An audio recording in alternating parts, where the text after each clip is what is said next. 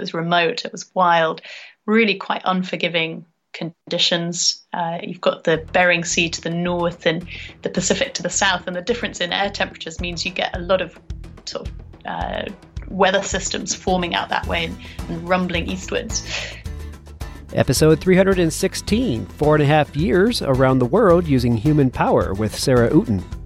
You're listening to the Adventure Sports Podcast, brought to you by 180 Tech. We talk with adventurers from around the globe to bring you the inspiration and motivation you need to get started in the outdoors or to keep you moving if you're already there. Now, here's your host, Kurt Linville.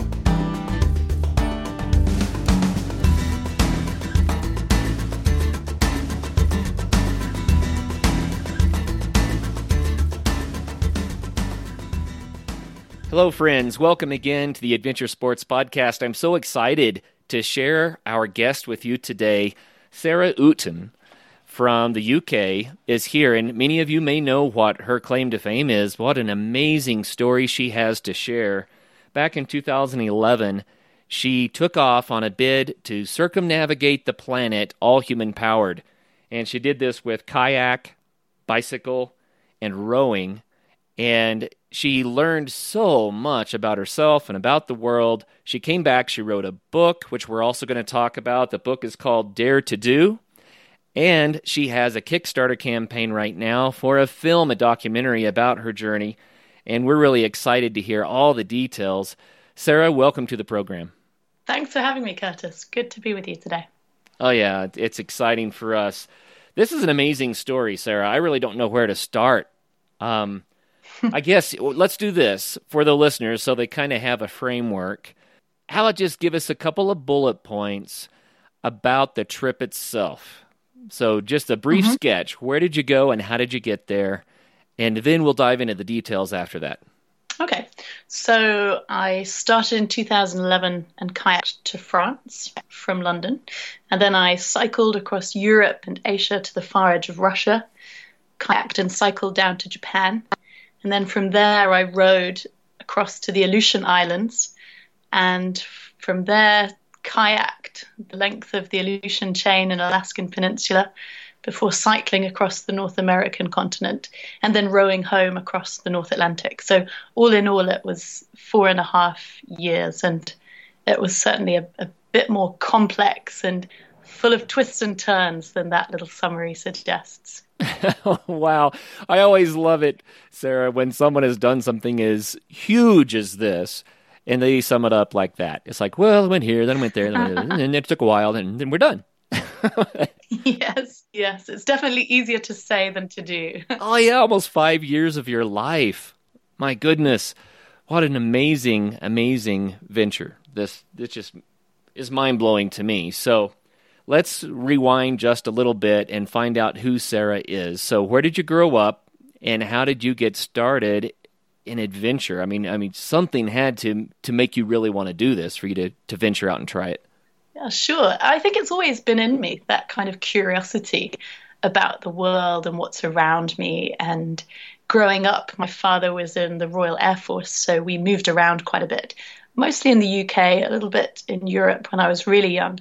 But being sort of on bases, we were able to really just explore what was around us uh, quite freely.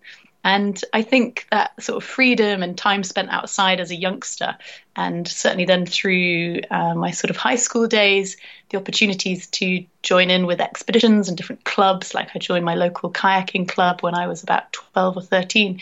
I think that all led to a really solid foundation, a sort of an appreciation of uh, what it was to be outside and, and spend time journeying and, and sort of and, and a real thirst for it too, a real interest in the biology and the geography of it, which, you know, over time I think that that builds and the more opportunities you have to pursue it, that can lead to some some really cool stuff.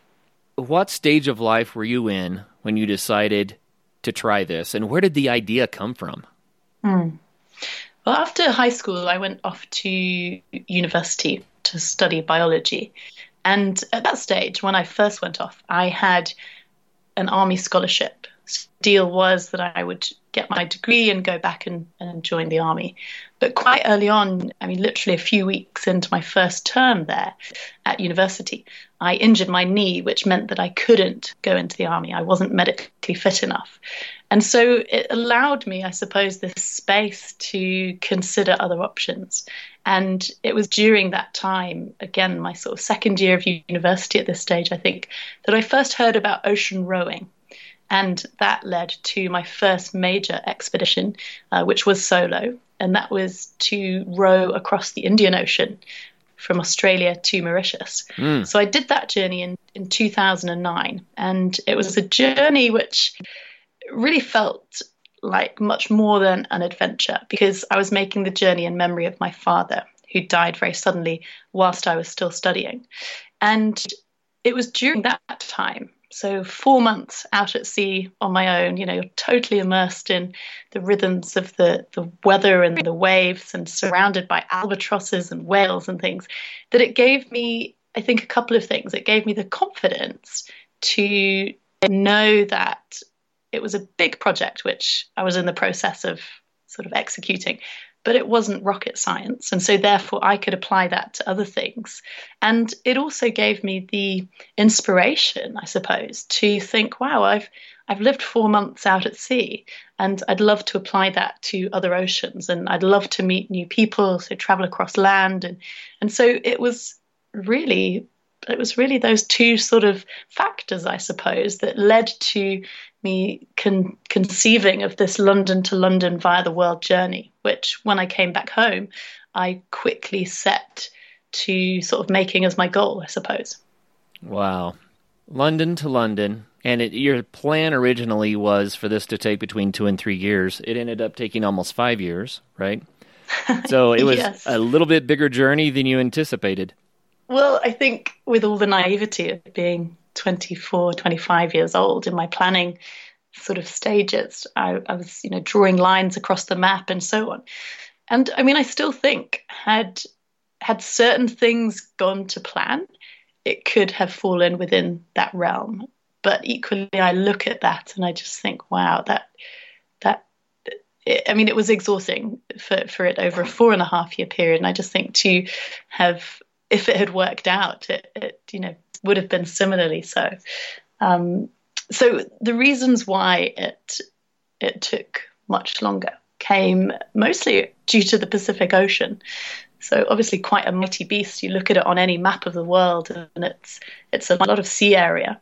And so the first year of the journey took me out to Japan. I cycled and I kayaked 11 odd thousand miles or so, and I spent the winter sort of resting and recovering and then preparing for what would come in the spring and summer, which was to row across the North Pacific from Japan to Canada. And I packed up my boat, which is a seven meter long craft designed to be designed to allow me to be totally self-sufficient for my time at sea. So I pack everything on board that I might need. And in terms of listeners sort of visualizing it, it looks a little bit like one of those lifeboats that you see on the side of a cruise ship. So quite sort of capsule like. And anyway, I set out to sea and all went very well for the first three weeks. And day 28, I was being rescued after a tropical storm had mm. rolled through. And the boat was so badly damaged that I wouldn't be able to carry on safely. So it was about 36 hours before that when I put in process the, um, the sort of uh, put in process a rescue. Basically, I requested a rescue, a pickup, and the Japan Coast Guard arrived a day and a half later and, and brought me back home. Wow! So, yeah, that was that was three of the most terrifying days of my life. You know, no mm. question about that. But even in that period of waiting for rescue, I knew that I wanted to go back to the ocean one day the problem came in that I had to leave my boat out at sea, and the lovely Coast Guard removed the tracking beacon from my boat, thinking that I might like to keep it. So, I mean, to this day, I've had one sort of notice of a sighting for Gulliver, and he was somewhere off Hawaii about this time last year. So, returning home, I knew I had this need to go back to the ocean that what had happened was just bad luck. You know, it, it, wasn't necessarily going to happen again. And I knew that if I could carry on, then the journey still had so many more stories and, and so much more kind of capacity to connect with people and inspire people. And for me, it would bring healing. I had that really strong sense. So coming home, it was really difficult because I thought, well, how does how does that happen if I don't have a boat? And I think even more difficult was the fact that like with many transitions and particularly many sort of traumatic events, I just fell apart afterwards. I mean, sort of psychologically, emotionally, all that trauma from the ocean just sort of spilled out now that I was home and safe. And it took a good few months of, of therapy and support and, and rest and, and dealing with it to to get back to a place where I, I would feasibly be able to pull it off again. You know, if I could find a boat and thankfully we did find another boat. Uh, the insurance had paid out, which allowed me to to buy the second-hand boat that happened to be for sale. So after some modifications and and changes to the boat and, and getting my sort of headspace back together and strength back together, I went back out to Japan the following springtime, ready for another go. So that was that was the first major delay in the plans, I suppose. And then the second came again later that year on the Pacific. So we're talking 2013 by now. And I set out from Japan once again, uh, bound for Canada. I was aiming for sort of Vancouver Island area. And this time, about four months into my trip, I was just experiencing a lot of counter currents and a lot of negative wind flow. So, uh, headwinds, basically, just weeks and weeks of headwinds, which meant that I I could make no progress towards where I wanted to go. And so my team and I made the decision, and my team, by the way, is back home. I'm speaking to them over the satellite phone.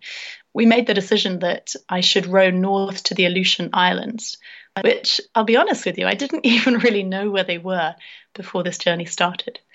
And so I landed safely in Adak, one of the Aleutian Islands, after uh, five months at sea. Wow. And once again, I flew home and recovered over the winter and then flew back in the springtime with my kayaking buddy Justine Curgenven.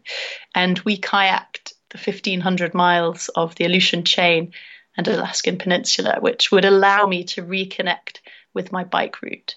So they're two quite major sort of hiccups in the plan, I suppose, but I look at them now and and certainly with the the Alaska one, I looked at it at the time with the same sort of attitude, and that was one of embracing it and being really grateful for the forced changes because the sort of the the insight and and the stories and and the other sort of things that I gained from it just add so much richness to my life that I think it's it's reflective of one of the lessons of the whole journey, which is that idea of of changes being a really positive thing and and even when they might feel difficult at the time you know retrospectively you can just see what you've gained and, and the fact you've maybe been taken to new places new insights and so on mm. you know sarah we've interviewed a few people who do ocean rowing and mm-hmm. it seems like the most popular route if you want to cross an ocean is to go across the uh, kind of the equatorial atlantic to cross from europe yes, to the americas right and that one, I mean, no ocean crossing is easy, but that one is fairly popular, and there have been uh, several people who have done it. Then there's a lesser route, which is from the northern part of North America across the North Atlantic to Europe. Now mm-hmm. you have much worse weather and much colder water, and that uh, there have been a few people that have done it, but boy, that's a tough one. I think that you're the first person I've talked to who's managed to make it even most of the way across the Pacific. Yeah, there's certainly not many of us on, on that route, especially. Um, there's been literally three boats, I think, three rowing boats have made it from Japan to the North American mainland. And I think uh, I'm the fourth one to have made it to sort of any part of, of North America because I was obviously out in the Aleutian Islands. But yeah, like you say, it's it's a longer route for one. It is colder waters, more tempestuous sort of seas and weather, and there's there's not the prevailing winds like you get around the equators. You know, you don't have your trade winds, so it is it is a it is a more challenging route, and and ditto the North Atlantic, like you mentioned, for the same reasons I mean, there's such richness in that too, isn't there? there's such richness in all the wildlife that you meet up that way, and and so on. So, I'm glad to have done it. Yeah, I mean, I think you get full credit. I mean, I don't mean to discount it at all because you literally crossed the Pacific, and in a way, someone might say, "Well, you went the long way because you went all the way north and had to come back down again." So, um, I think that's, that's right. amazing, really, really amazing, and I think it's fun too that you got to tour the Aleutians. How cool is that? Oh, definitely. The Aleutians and the Alaskan Peninsula were one of my favorite legs of the whole trip. I think the history of that region is really interesting, the geology, the wildlife, the, the communities that we met along the way. I mean, it's all just full of stories and and uh, it was it was a real privilege to travel through that part of the world. I'd definitely love to return there one day. Mm. Well, for our listeners who are not familiar with the sport of ocean rowing, let's spend just a couple of minutes kind of putting some parameters around this. You already described the boat that it looks a lot like a like a lifeboat that you might see on a cruise ship.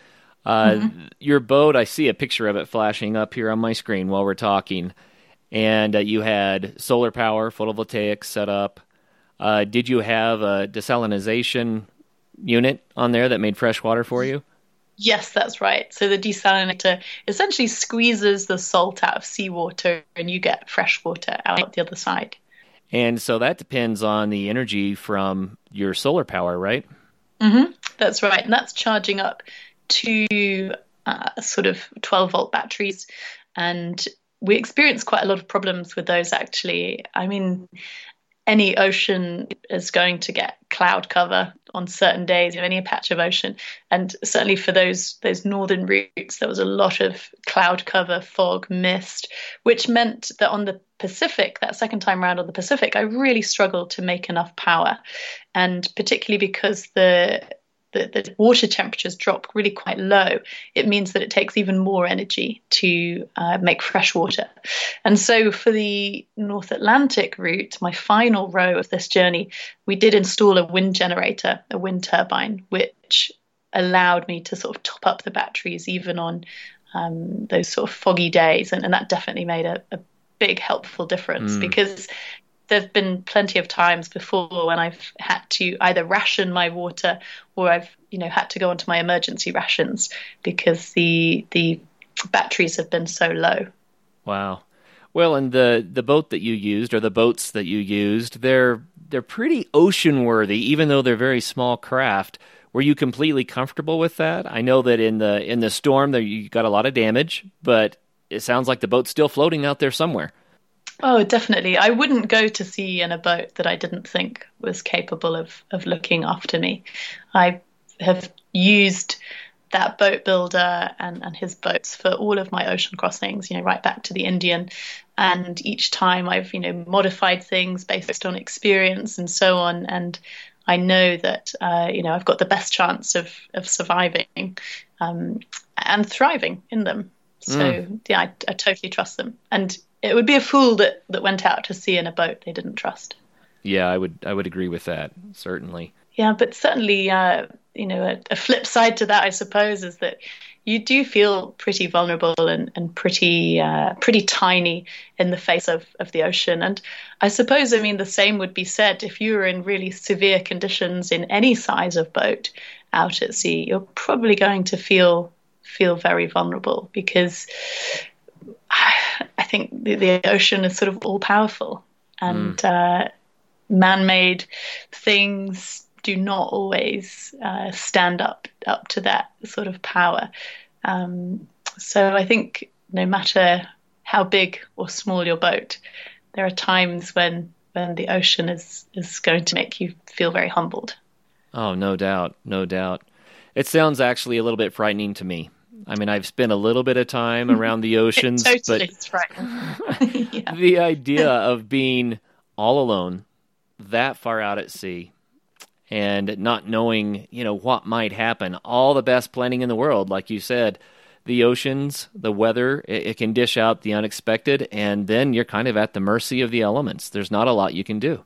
Yes, you definitely are, and, and I'd agree that sometimes it is it is frightening um, certainly when the conditions become rough to marginal and particularly, I mean, in, in that Pacific storm, that tropical storm of, of 2012, I was in experiences, sorry, I was in weather way beyond what I'd experienced before. And I mean, not many people experience that because your goal when an ocean, uh, sorry, a tropical storm is, is coming is to get out the way.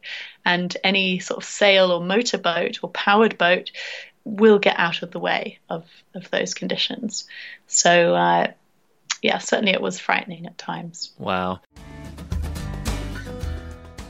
Fall is the best time to start thinking snow, and Bentgate Mountaineering is ready to help you get prepared for your epic winter. Come check out the latest in alpine touring, telemark, NTN, and splitboarding gear. Brands like Black Crows, DPS, Dynafit, G3, Icelantic, K2, Tecnica Blizzard, Arc'teryx, Mammoth, Salomon, Voile, Never Summer, Jones, and BCA. And you need to be safe out there. Bentgate has the latest in avalanche safety gear from beacons to airbags, and they are ready to help you educate yourself on snow safety. You can also rent skis, boots, split boards, beacons, shovels, and probes at Bentgate. What's more, they host free demo ski days at local resorts so you can try out the latest gear. Stop by Bentgate in Golden, Colorado, or go to bentgate.com to check out your new gear as well as to get updates on all of their events.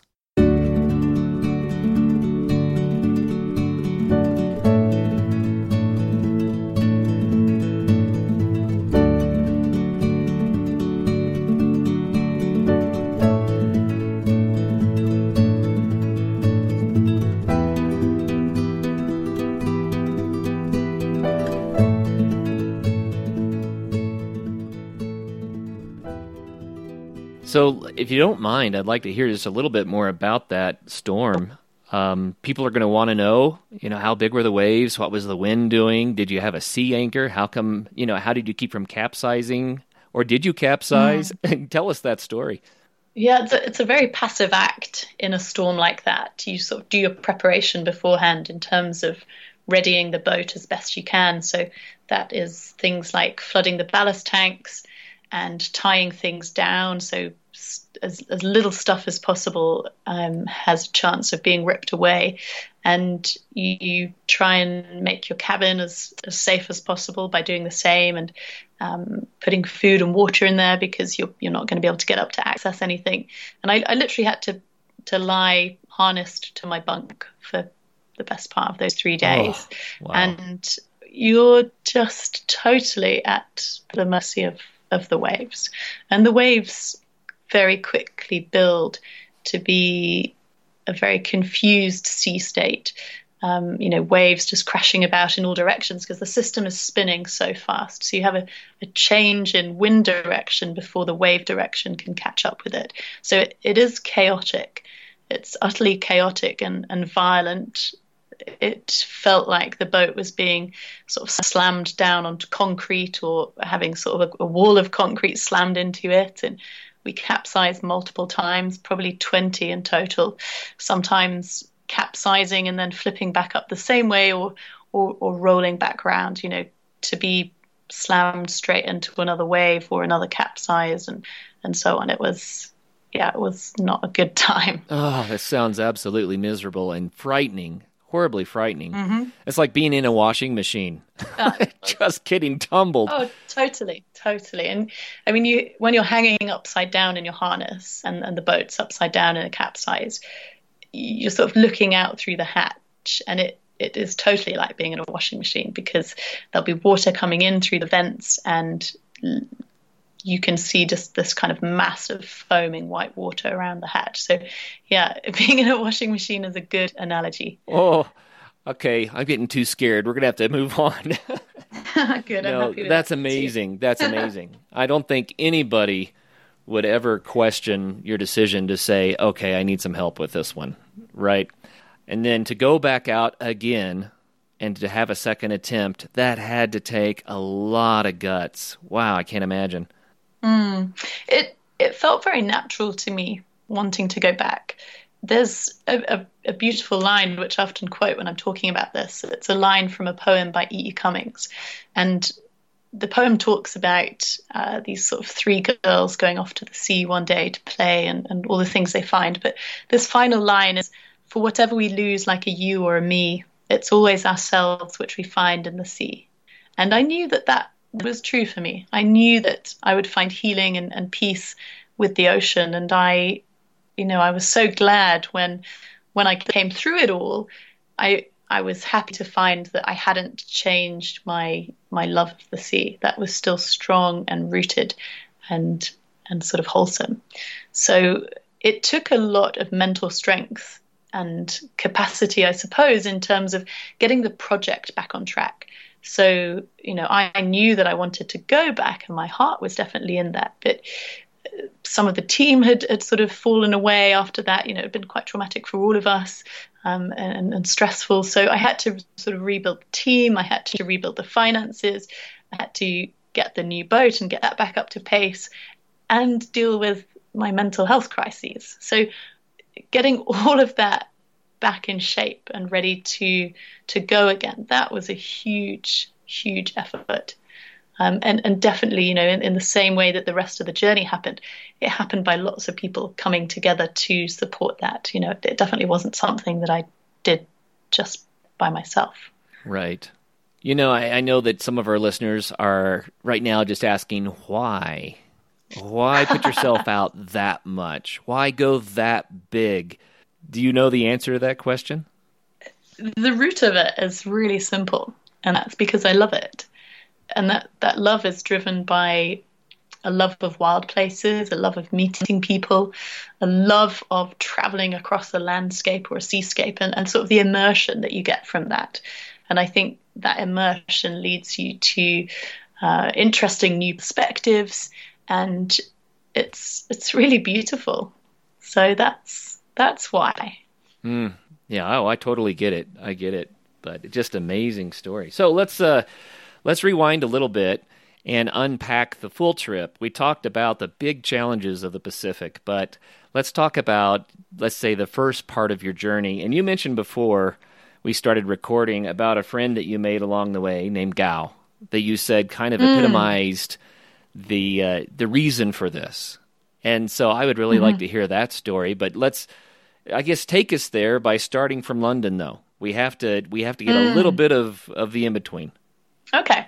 So the first sort of major stage of, of the journey really was uh, that Europe Asia traverse.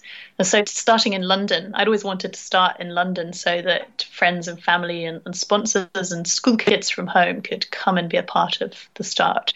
So we, uh, we being my team, of the, the, team of folks who came together to support me, we, we got together on April the 1st, 2011 and with my kayaking buddy Justine Curgenven, who's a, a, brilliant sea kayaker. You should have her on this podcast sometime.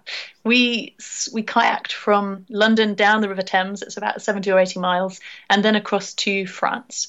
Um, so that all happened very quickly. That was three days of of paddling. We sort of paddle with the tide and then sleep on the um, the, the, the sort of the counterflow, and we made it across to France, and and then I started cycling and and so followed the next sort of six months, uh, 10,000 miles of the journey. So traversing Europe through France, Belgium, the Netherlands, Germany, Czech Republic, Poland, Ukraine, uh, across Russia, right across the vast sweep of Kazakhstan, and and then into China, where I met the young man that you you mentioned there. So I met this young man called Gao quite early on in China for me. I was in the western provinces of, of Xinjiang, just west of Urumqi. And I was in a gas station one day when, with my bike parked outside, I, I noticed this this young guy checking out the bike and, and then he came in and asked me questions and he was full of excitement and enthusiasm and lots of questions. And he told me that he wanted to make a bike journey too, but he said he didn't know how and that he thought it looked too difficult. And I sort of said, oh, no, it's just riding a bike. Anybody could do that. And I, I, think anybody could ride a bike across a continent around the world. You know, some of us will stop for more cake than others, but I think anyone can do it. And I said, uh, you've just got to go and have a go. Just get a bike and, and go. Because I think I recognized in him what I recognize in myself sometimes that idea that the things that we like to do, but the voices which are telling us no, for whatever reason, become too loud. And we end up just not doing it. So I told him that I'd really like to hear about his journey one day. And off I went down the road on my bike. And half an hour after that, he rocked up in his car and told me that he was going to come with me wow. on a bicycle to Beijing.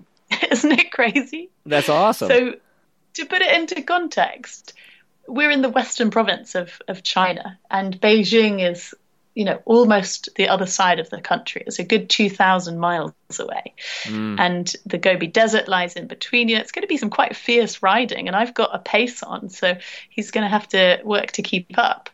So uh, it took it took a little bit of sort of persuading. I was trying to think of ways I could could tell him that he shouldn't come, and he was telling me all the reasons why it would be great. You know, Sarah, you'll be the leader, and I'll be the translator. And I had this sort of epiphany moment of sort of saying, "You've just told him that anyone can do this, and now you're trying to tell him that he can't. You know, what what are you doing?" And so I said, "Of course, you can come." And he then told me that he didn't have a bike, which I thought was extraordinary. and so I wrote him a shopping list of all the things that I wanted him to go and find or buy or borrow. And I said, let's meet in two days' time.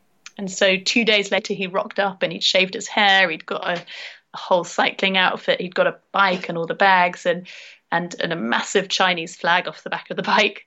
And uh, off we went. We ended up cycling for 35 days in the end. Uh, we made it to Beijing. And over that time, he'd sort of evolved from someone who didn't think he could do it, who was too nervous to even have a go, to this young guy who was confident um, in in sort of how to manage himself on the road. He could push the distance out physically. He was helping other people fix their bikes, and, and before that, he had no idea about fixing bikes. So it was it was really beautiful to see that transformation and to see firsthand how the journey was having a positive impact on people. You know, albeit that was quite an extreme case, but I think I think his story is really powerful because we all have we all have a Gao inside of us. We all have someone who is sort of teetering around the edges of something new, or maybe it's stopping something or, or changing something. And I think those voices why we shouldn't have a little bit more volume than they than they ought to. So I think yeah, I think uh, the story of Gao is, is a really beautiful one to share with, with people. Oh, yeah. And you know what I love about that account? It's not just that he said, okay, I'm going to do this. You know, somehow his own internal strength and, and your encouragement got him to the point where he said, I'm going, I'm doing. But what's so mm-hmm. fascinating about that is that in the end, after he had done the distance, for him to look back and, and to be empowered now to be I can do this. I have done this. I can help other people do this. It's almost like he found a whole new, a whole new person on the inside. Definitely. I mean, I asked him at the end of that. I sort of was filming him and asking some questions, and one of them, which I asked him, was, uh, "Can you describe how you feel in three words?" And he said, "I am happiness."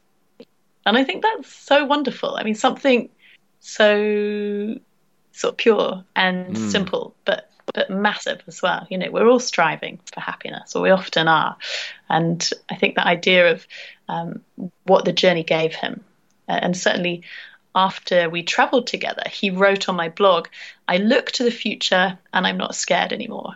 I think that really summed it up for me that sense of um, confidence, I suppose, um, a sense of himself and, and wow. of his potential that was yeah. really cool. And it was, yeah, beautiful to bear witness to that. Well, I have to ask you a similar question that as to what you asked him. Um, how did this journey of yours change you? Can you encapsulate mm. that in a few words? Well, if if I did it in three words, like I made Gao do, I'd I'd write humbled, content, and inspired. And if I sort of expand a little bit, I suppose, it I think it calmed me down in some ways. Whether that's just the fact I'm a few years older or or the the essence of the journey, I don't know, but but definitely humbling. Um, I was humbled by nature. I was humbled by people and, and their generosity. You know, I was just subject to such warmth and, and kindness from people all around the world, oftentimes strangers who, you know, might not even know really what I was doing or, or how it turned out and, and perhaps people that I'll never be in touch with again. So that was that was really huge. And I suppose it, it gave me a greater sense, sense of myself in terms of my limits and how I can be kind of mindful of of my mental health when it's slipping and, and what I can do around that. Um, and and just kind of insight, I suppose, into yeah, working with others within a small team and and I suppose overall it, it gives you a perspective and it just it's crystallizing your values, which, you know, I think that's also an ever changing, an ever changing thing. Yeah. Well, let's kind of fast forward. We've already talked about what it took to get across the Pacific. You know, we could do 10 shows on just that. You know this, but we're, we're trying to get the whole story in here. So you see kayaked the Aleutian chain of islands. Then what? Mm-hmm. So we kayaked the Aleutians and Alaskan Peninsula. That was a, a 101 day day journey and, and probably one of the toughest as well. It was remote, it was wild, really quite unforgiving conditions. Uh, you've got the Bering Sea to the north and the Pacific to the south, and the difference in air temperatures means you get a lot of sort of uh, weather systems forming out that way and, and rumbling eastwards. So after the Aleutian leg, I an Alaskan leg, I then got on the bike and, and cycled out through Alaska and, and, down into Canada, across Canada, and then back into the states, um, and cycled all the way to Cape Cod, Massachusetts. And from there, um, so now we're talking spring 2015, I rode the Atlantic. Uh, though once again, that that didn't go to plan because uh, of, of another weather system. So I was just over two thirds of the way across when a hurricane, which had been forecast to go inland, to go inshore, then started recurving out towards me. Uh-oh. And so I was picked up. Yeah, big uh oh. I was picked up ahead of that hurricane so that I would be safe, uh, which again meant that my boat was left at sea. Oh. And unfortunately, again, uh, one of the people picking me up took the tracking beacon off my boat. So I returned home, you know, not knowing what would become of my boat.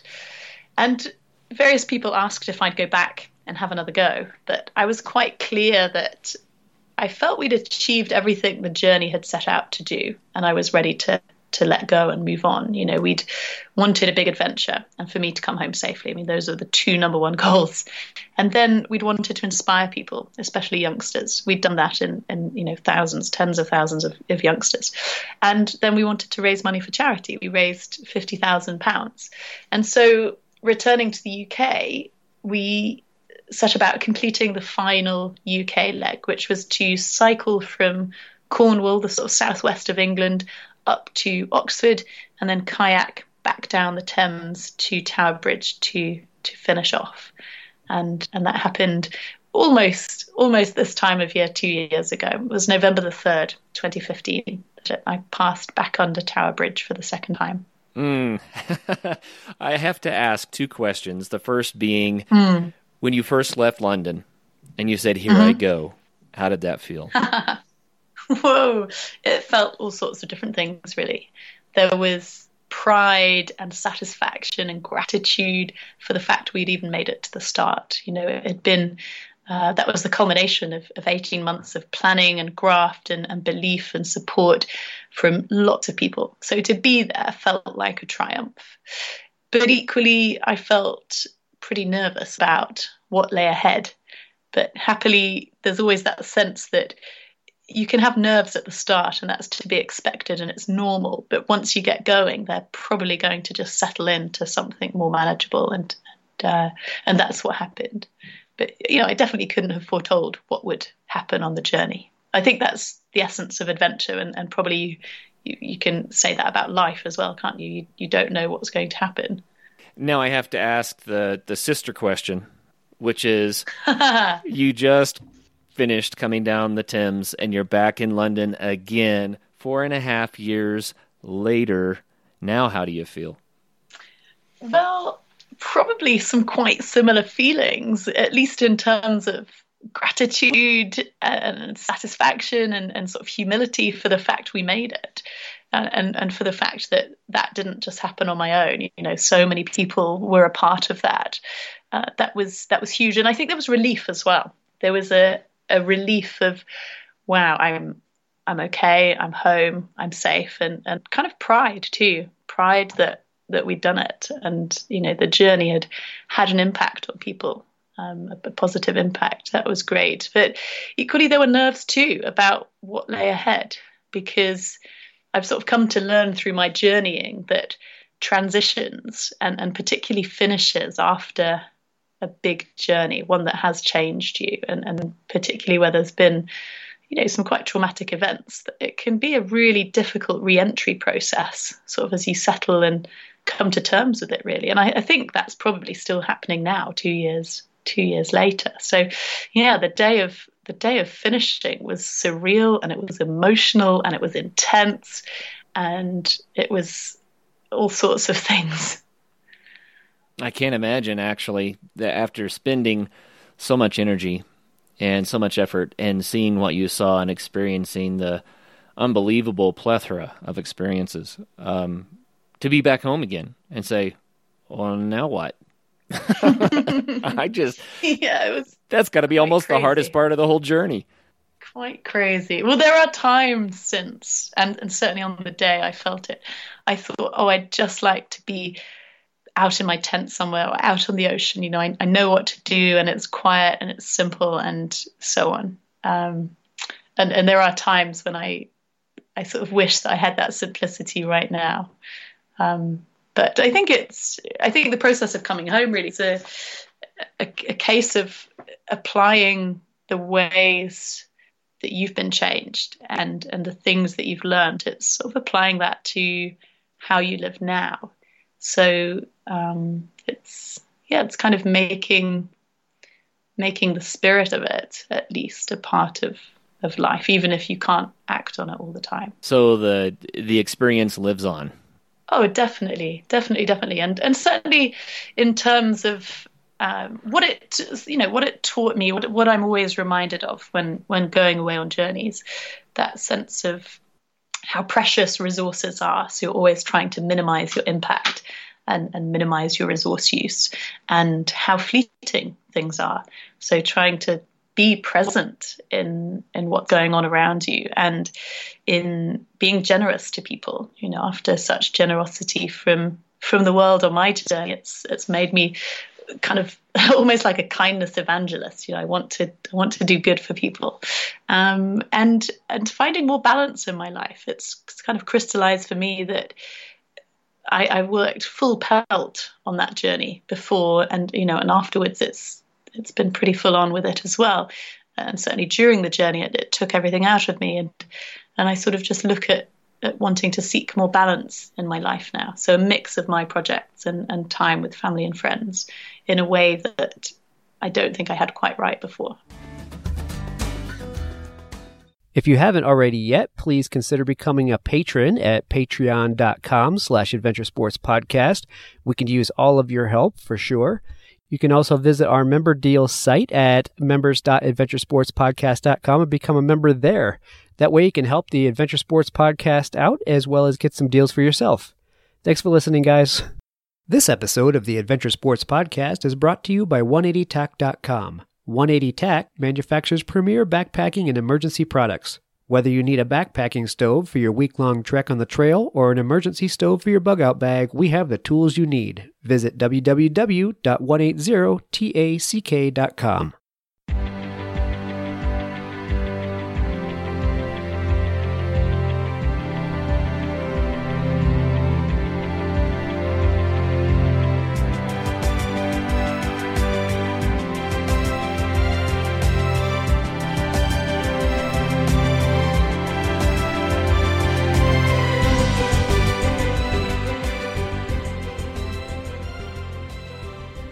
You know, Sarah, I could ask another hundred questions easily. I'm so curious. I want so much more information and details. It's just such a fascinating trip.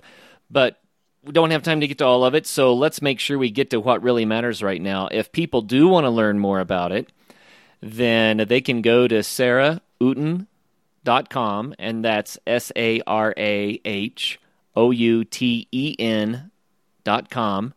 And uh, so that will get them started on the journey of of chasing down your your adventures, which is just amazing. But then you hmm. also have the book. So tell us about the book a little bit.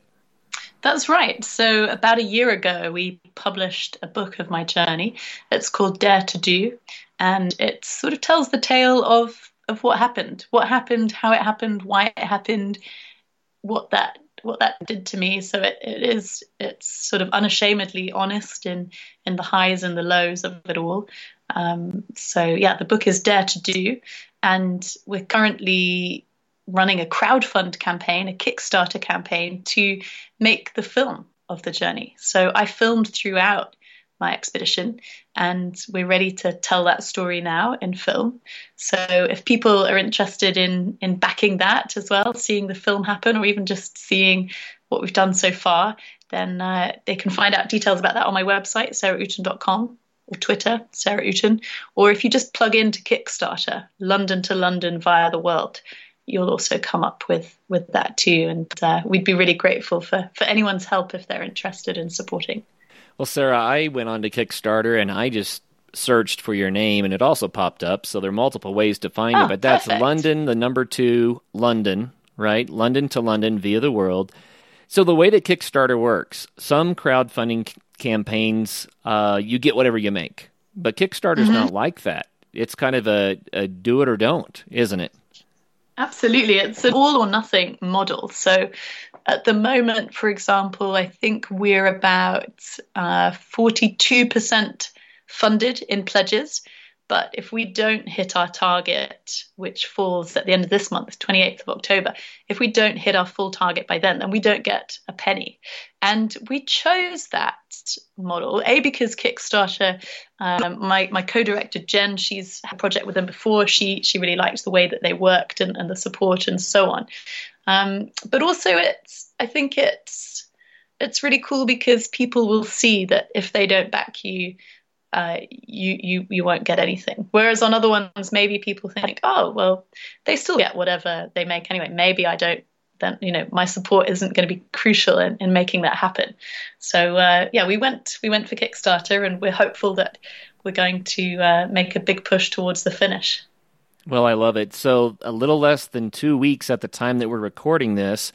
Sarah, we're going to move you up in the schedule so that your show can play in time for people to get the message before uh, the Kickstarter campaign is over on the 28th, but not a lot of time left, so people need to act right away if they want to be a part of this project by supporting what you have doing to get the film together. And people, this is a story worth telling.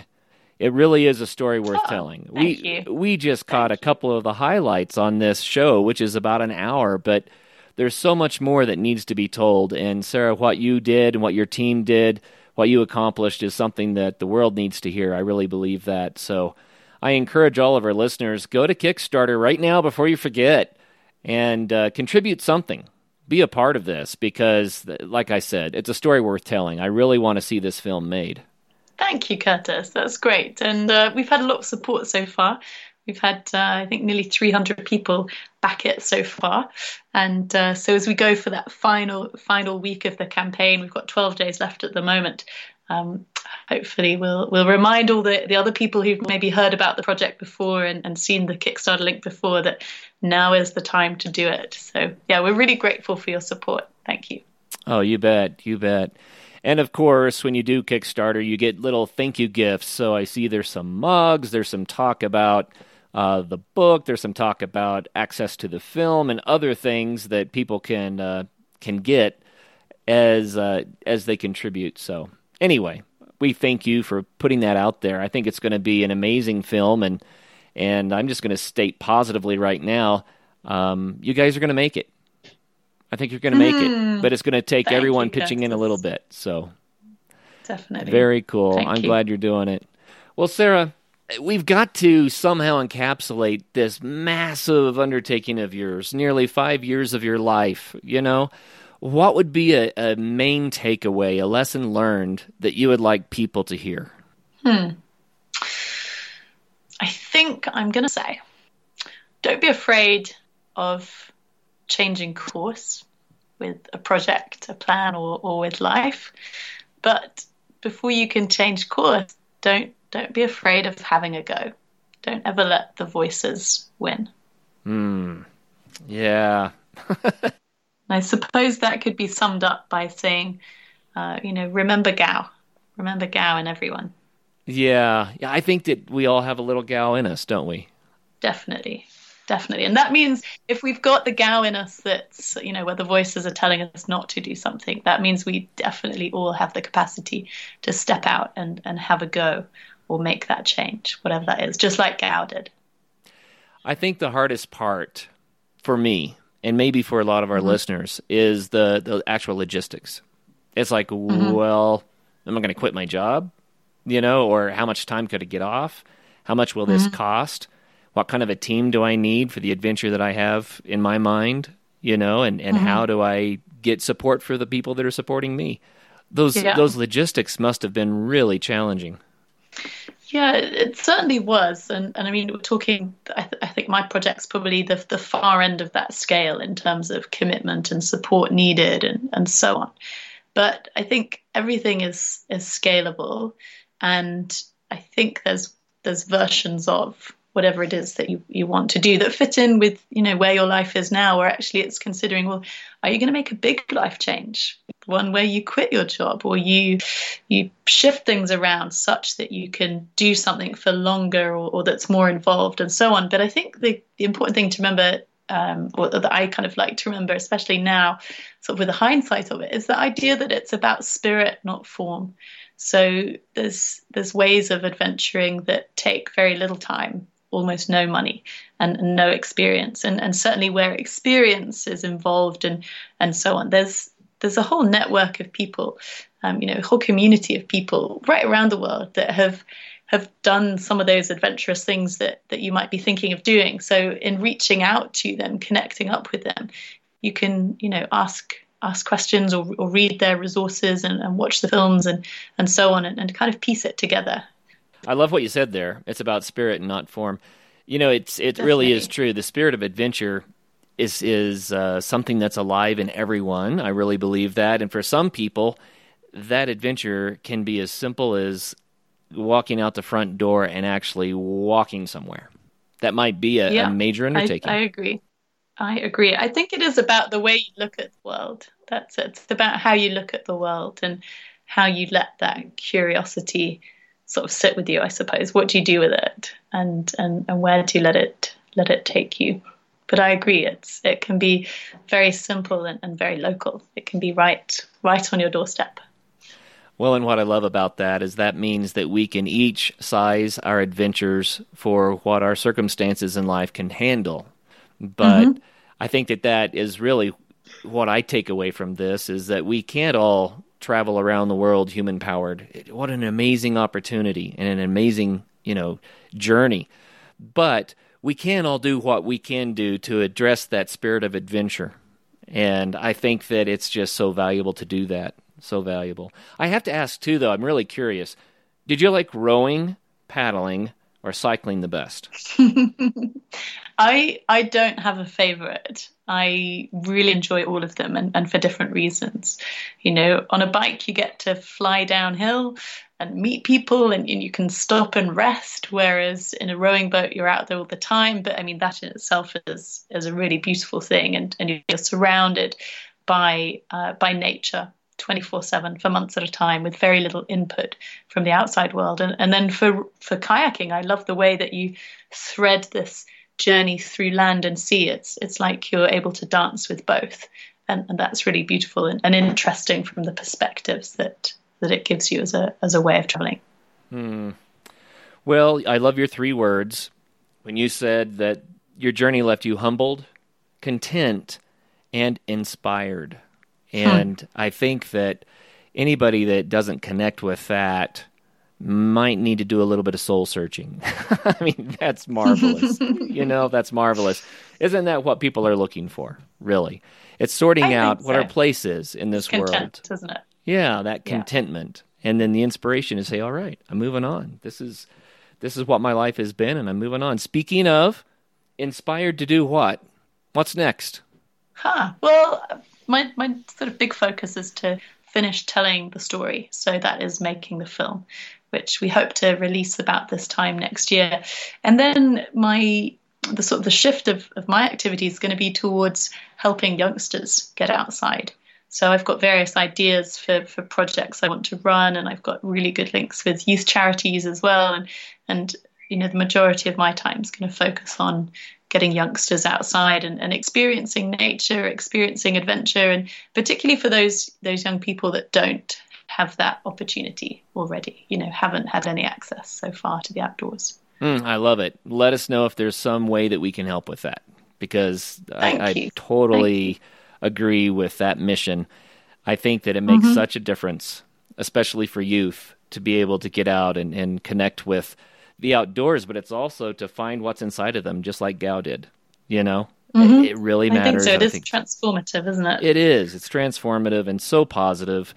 And uh, so, yeah, we completely support what you're doing there as well.